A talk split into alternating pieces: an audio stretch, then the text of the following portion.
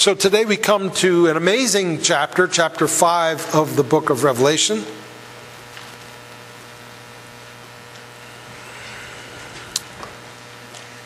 Let's read it together. Then I saw in the right hand of him who was seated on the a scroll written and uh, scroll a scroll written within and on the back, sealed with seven seals. And I saw a mighty angel proclaiming with a loud voice, Who is worthy to open the scroll and break its seals?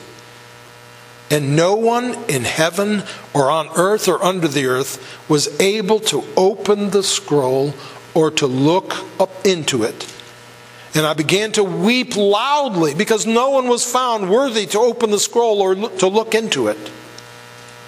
And one of the elders said to me, Weep no more.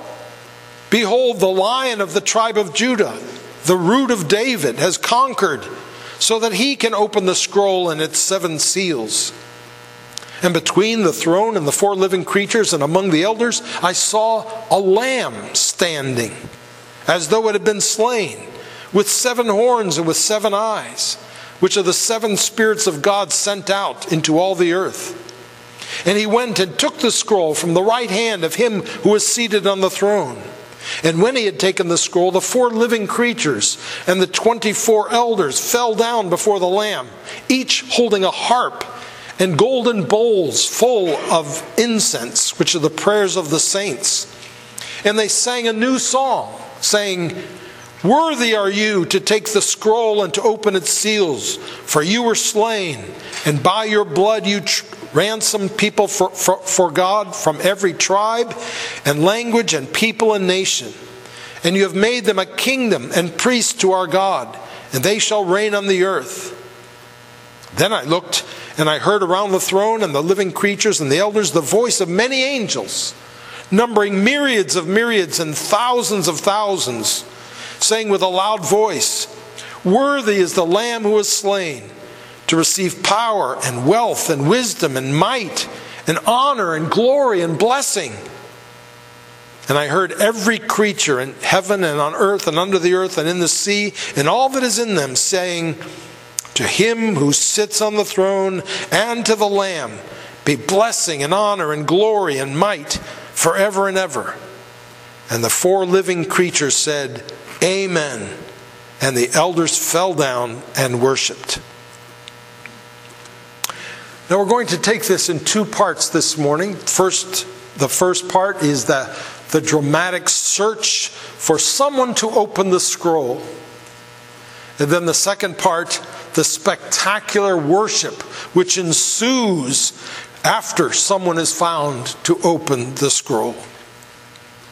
So let's start with this dramatic search for someone to open the scroll. And of course, we don't have time this morning to cover all the details. There's quite a bit more in the notes than I'm going to be able to get to this morning, so I refer to uh, you to that to read later.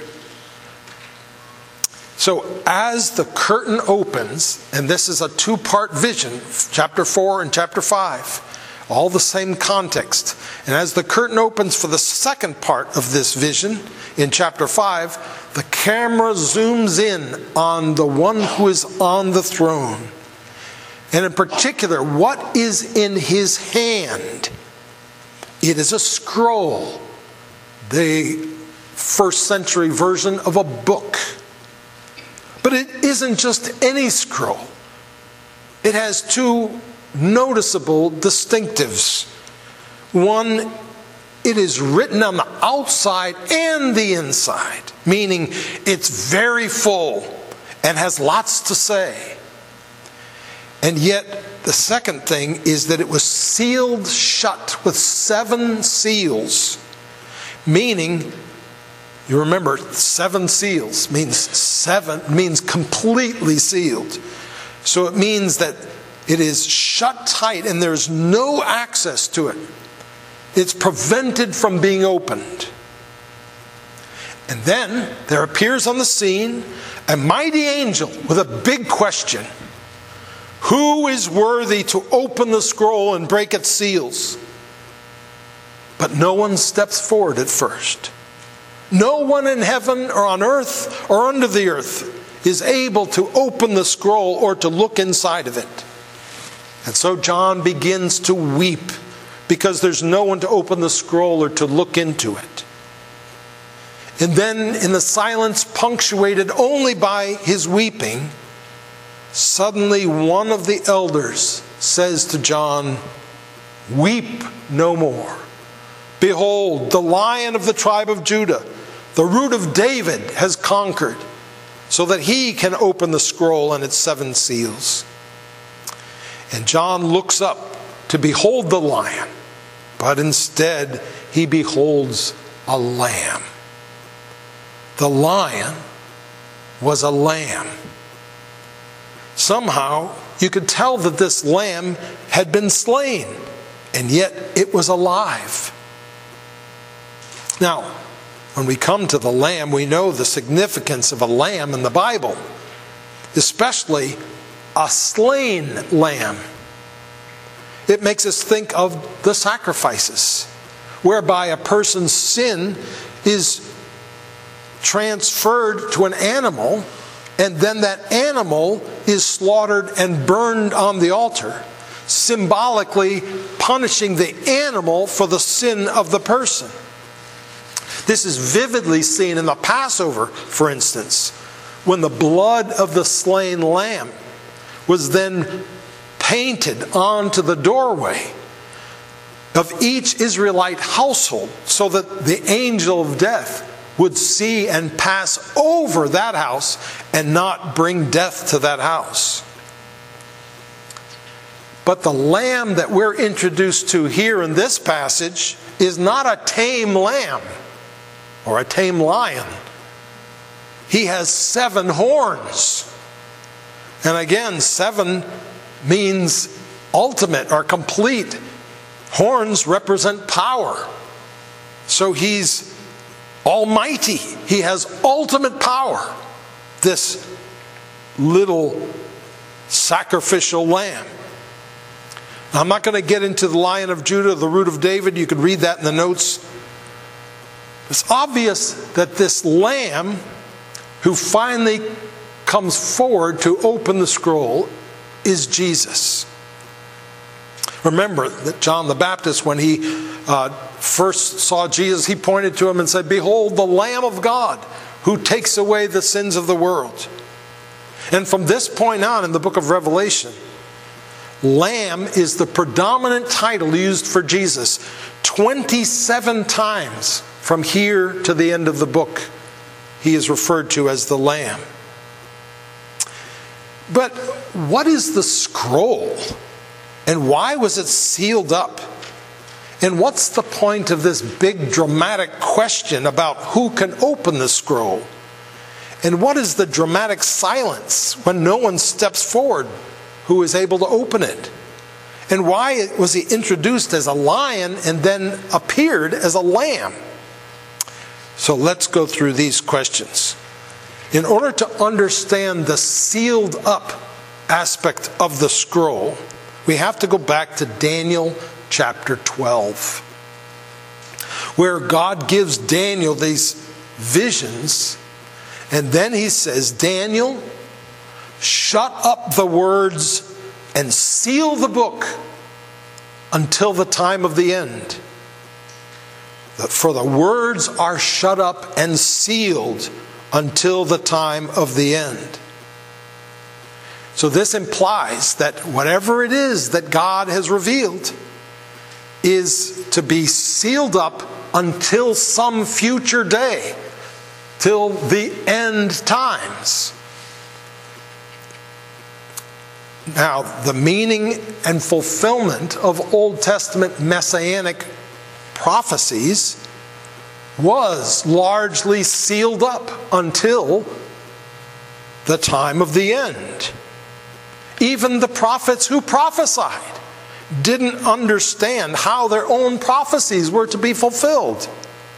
We see this in 1 Peter 1 10 to 12. Even the angels were struggling to figure it out, we learn in that same passage.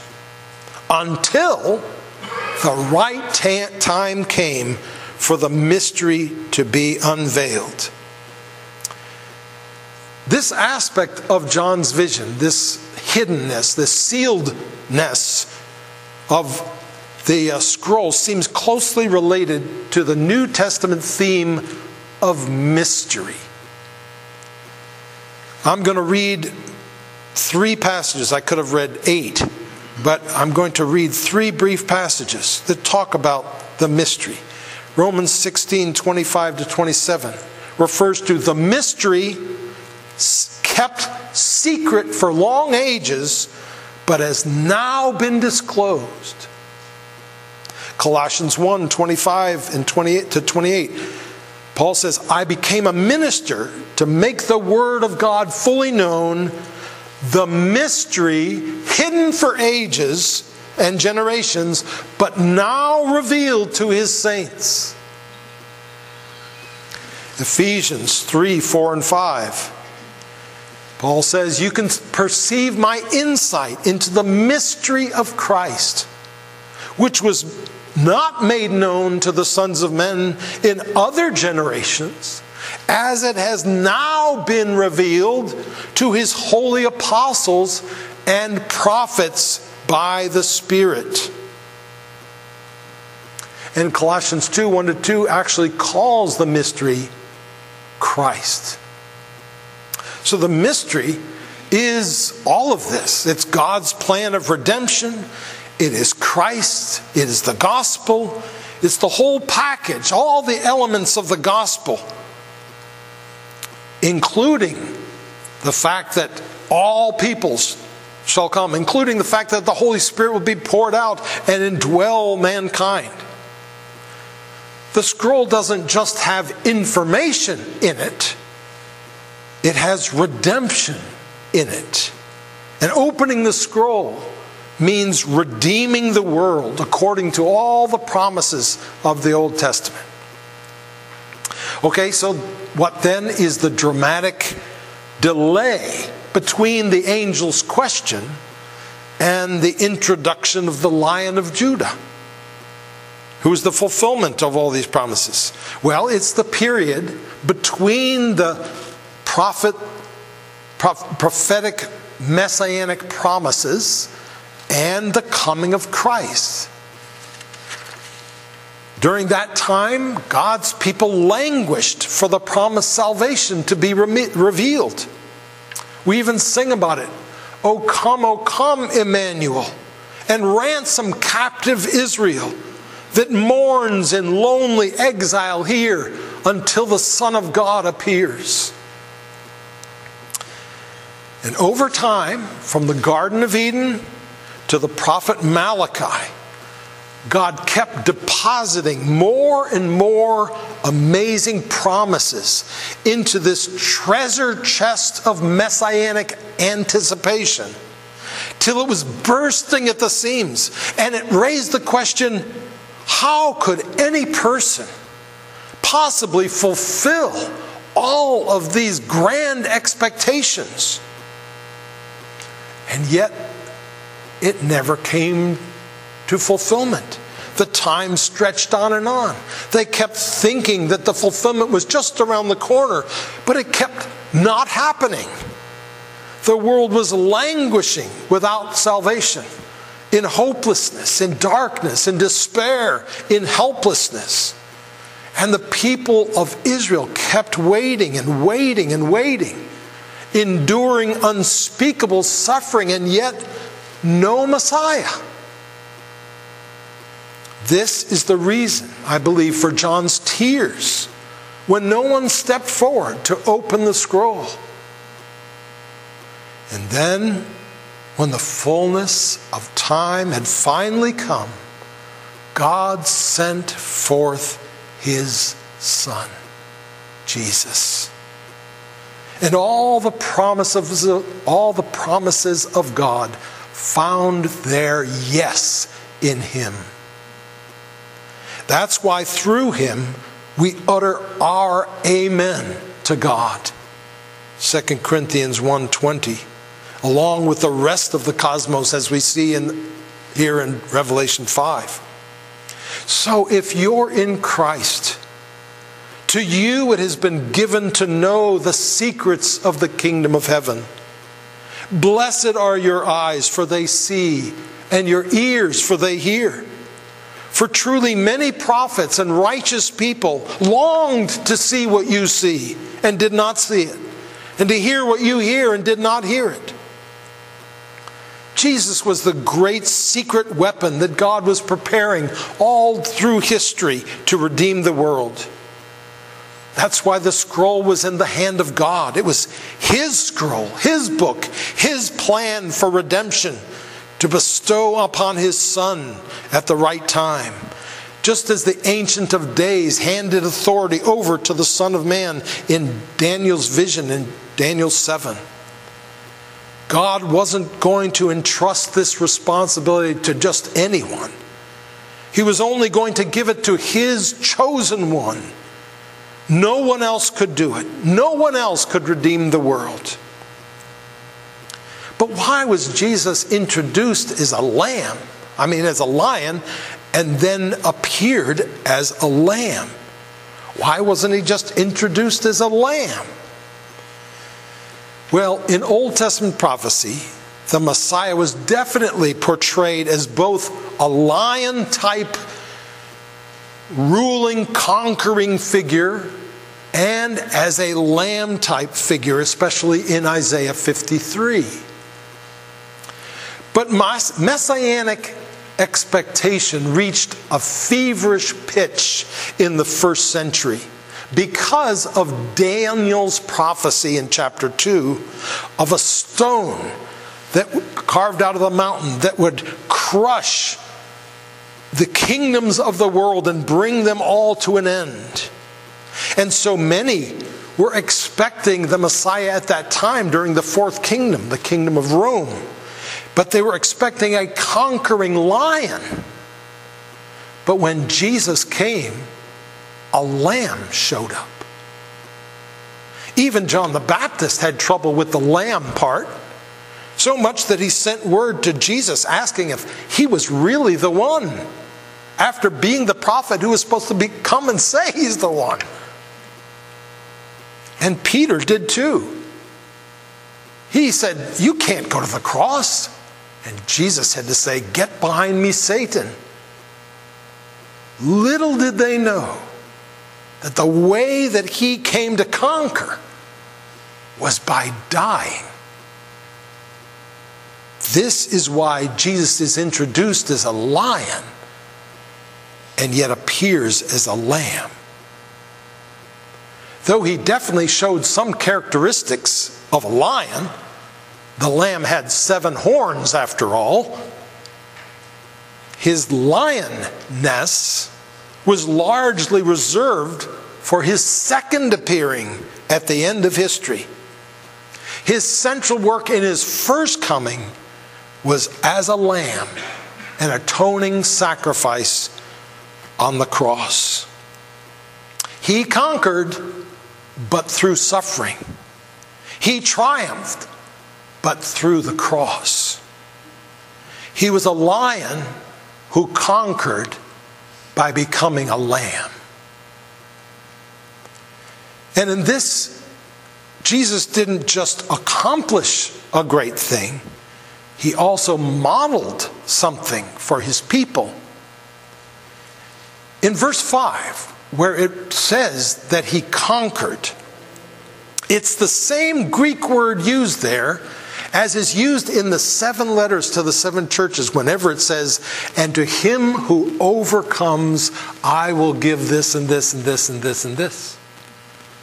He conquered, we conquer. The same way that he conquered. There was a great contrast between who Jesus was and the way that he acted in this world. He did not count equality with God a thing to be grasped, but emptied himself and became a servant. And now he calls us to be lions who conquer by being lambs, to be kings who conquer by becoming servants. And so when we are despised and rejected, We are following in his footsteps. And we are doing so not as nobodies, but as kings. So when Jesus calls us to suffer on his cross, we must not get offended as John the Baptist did and as Peter did. Later, Peter said, Do not be surprised at the fiery trial when it comes upon you, as though something strange were happening to you. But rejoice insofar as you share Christ's sufferings, that you may rejoice when his glory is revealed. 1 Peter 4. This is how we overcome.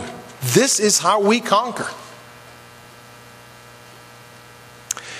Now, the second part of this is the climactic um, worship. This is really, chapter 5 here, this from 8 to 14, is really, in my opinion, the Mount Everest of worship in the Bible. Here in uh, last chapter, we thought the, the worship was over the top. Remember, we, it was twofold. We saw the four living creatures saying, Holy, holy, holy is the Lord God Almighty. And then we saw the 24 elders falling down and casting their crowns before Him and saying, Worthy are you, for by your will all things exist and were created.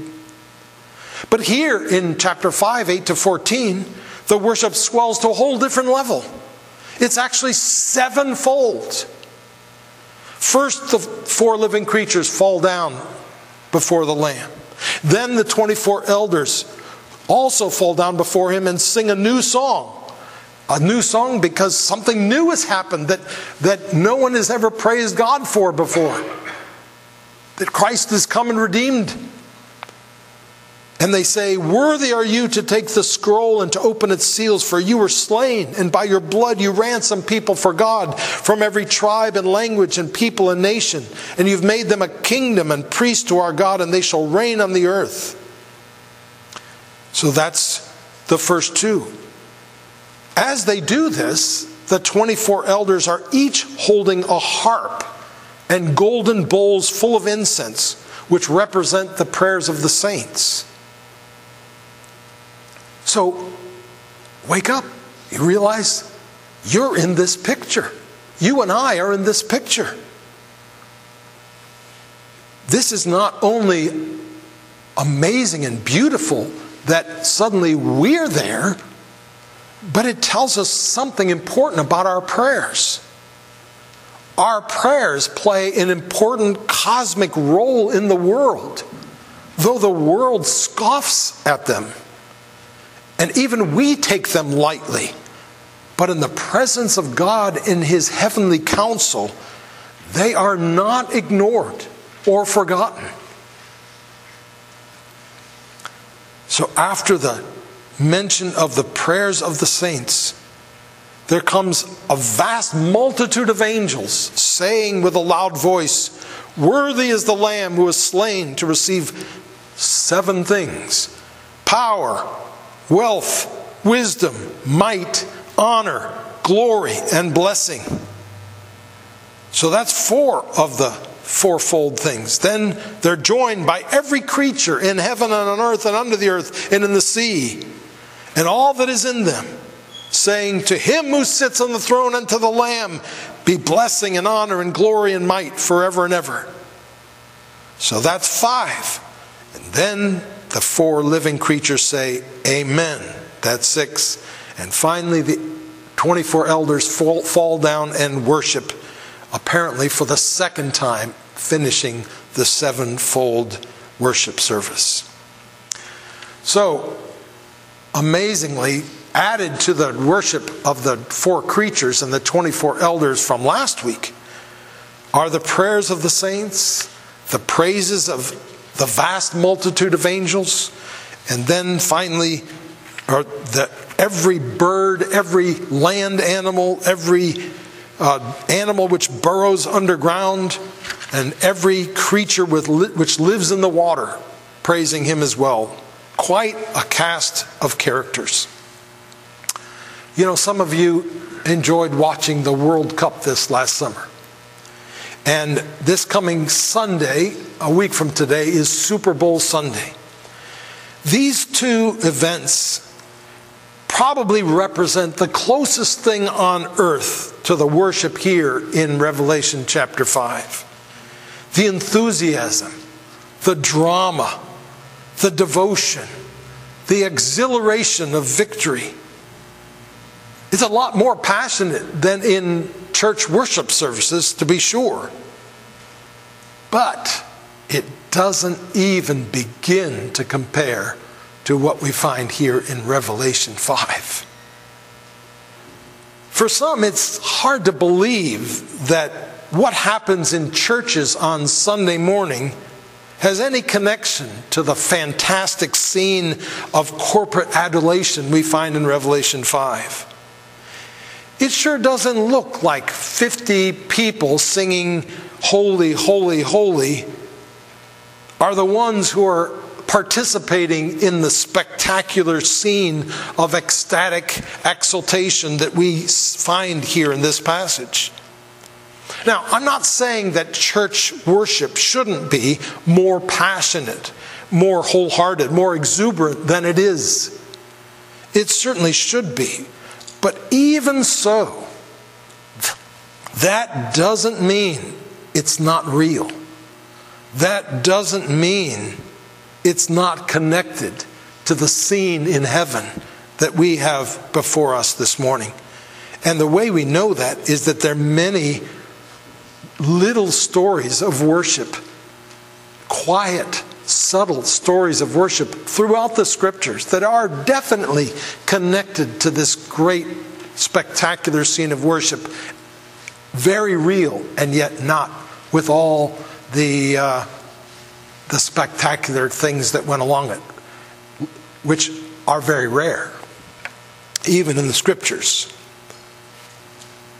What makes the worship of this, these two chapters so big is that God and the Lamb are right there present.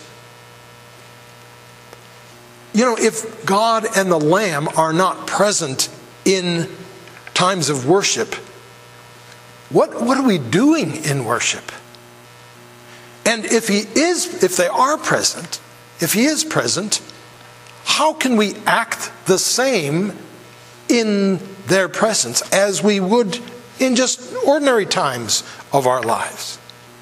Now, this doesn't mean that we can't laugh in worship. It doesn't mean we can't stop and figure out what's wrong with the microphone for a moment. It just means that in everything we do in worship, we do it with the awareness that it's not just us here, it's God that's here. Now, non believers don't see that. To them, a church service is the epitome of boredom, a pathetic religious charade. And there are, honestly, church services which are pathetic religious charades. And we ought to despise them as Jesus himself despises them.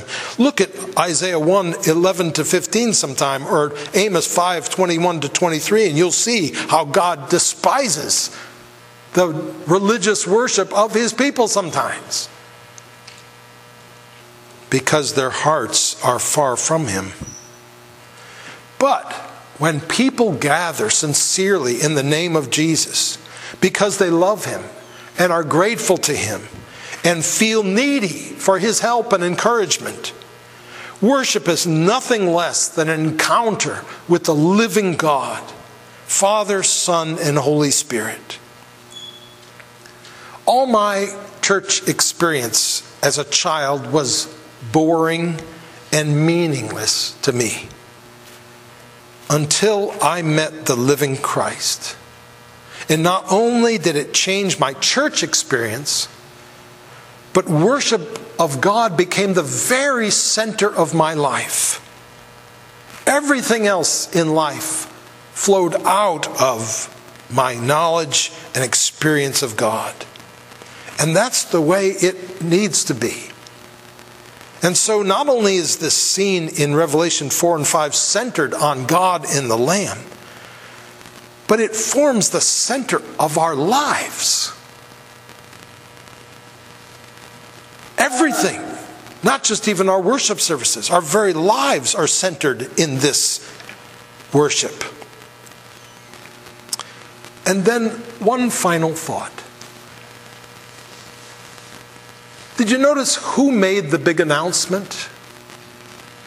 That, you know, weep no more, the, the lion of Judah, the root of David is conquered so that he can open the scroll and its seven seals. Who made that big announcement? It's one of the 24 elders.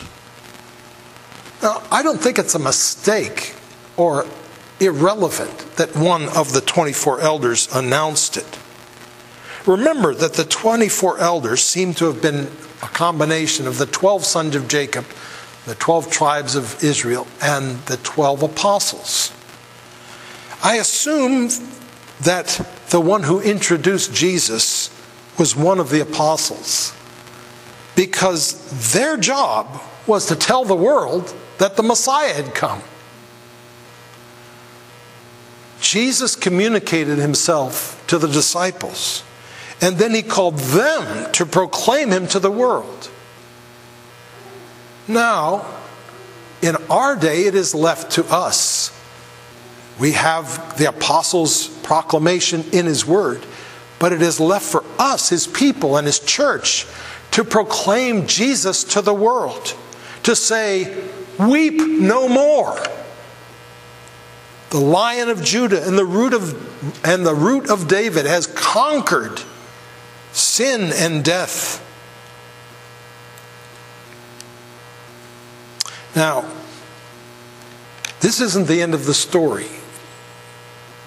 Uh, even though next week, you know, we move into a whole another level of weirdness, it begins the story of the opening of the seven seals that are upon this scroll.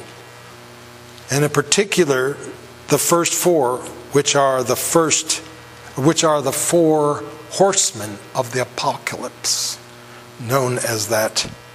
So we'll talk more about that next week. Let us pray. Heavenly Father, thank you so much for the amazing scene that we have here. And though we can't grasp it all, what a powerful depiction of the coming of Christ and of the uh, despair into which he came, and the longing and the waiting that went on. And yet, dear Lord, when he came, he was more wonderful than anyone could have anticipated. And we thank you, dear Lord, that he's coming again. We pray that you'd help us to be ready. We pray in the name of Jesus. Amen.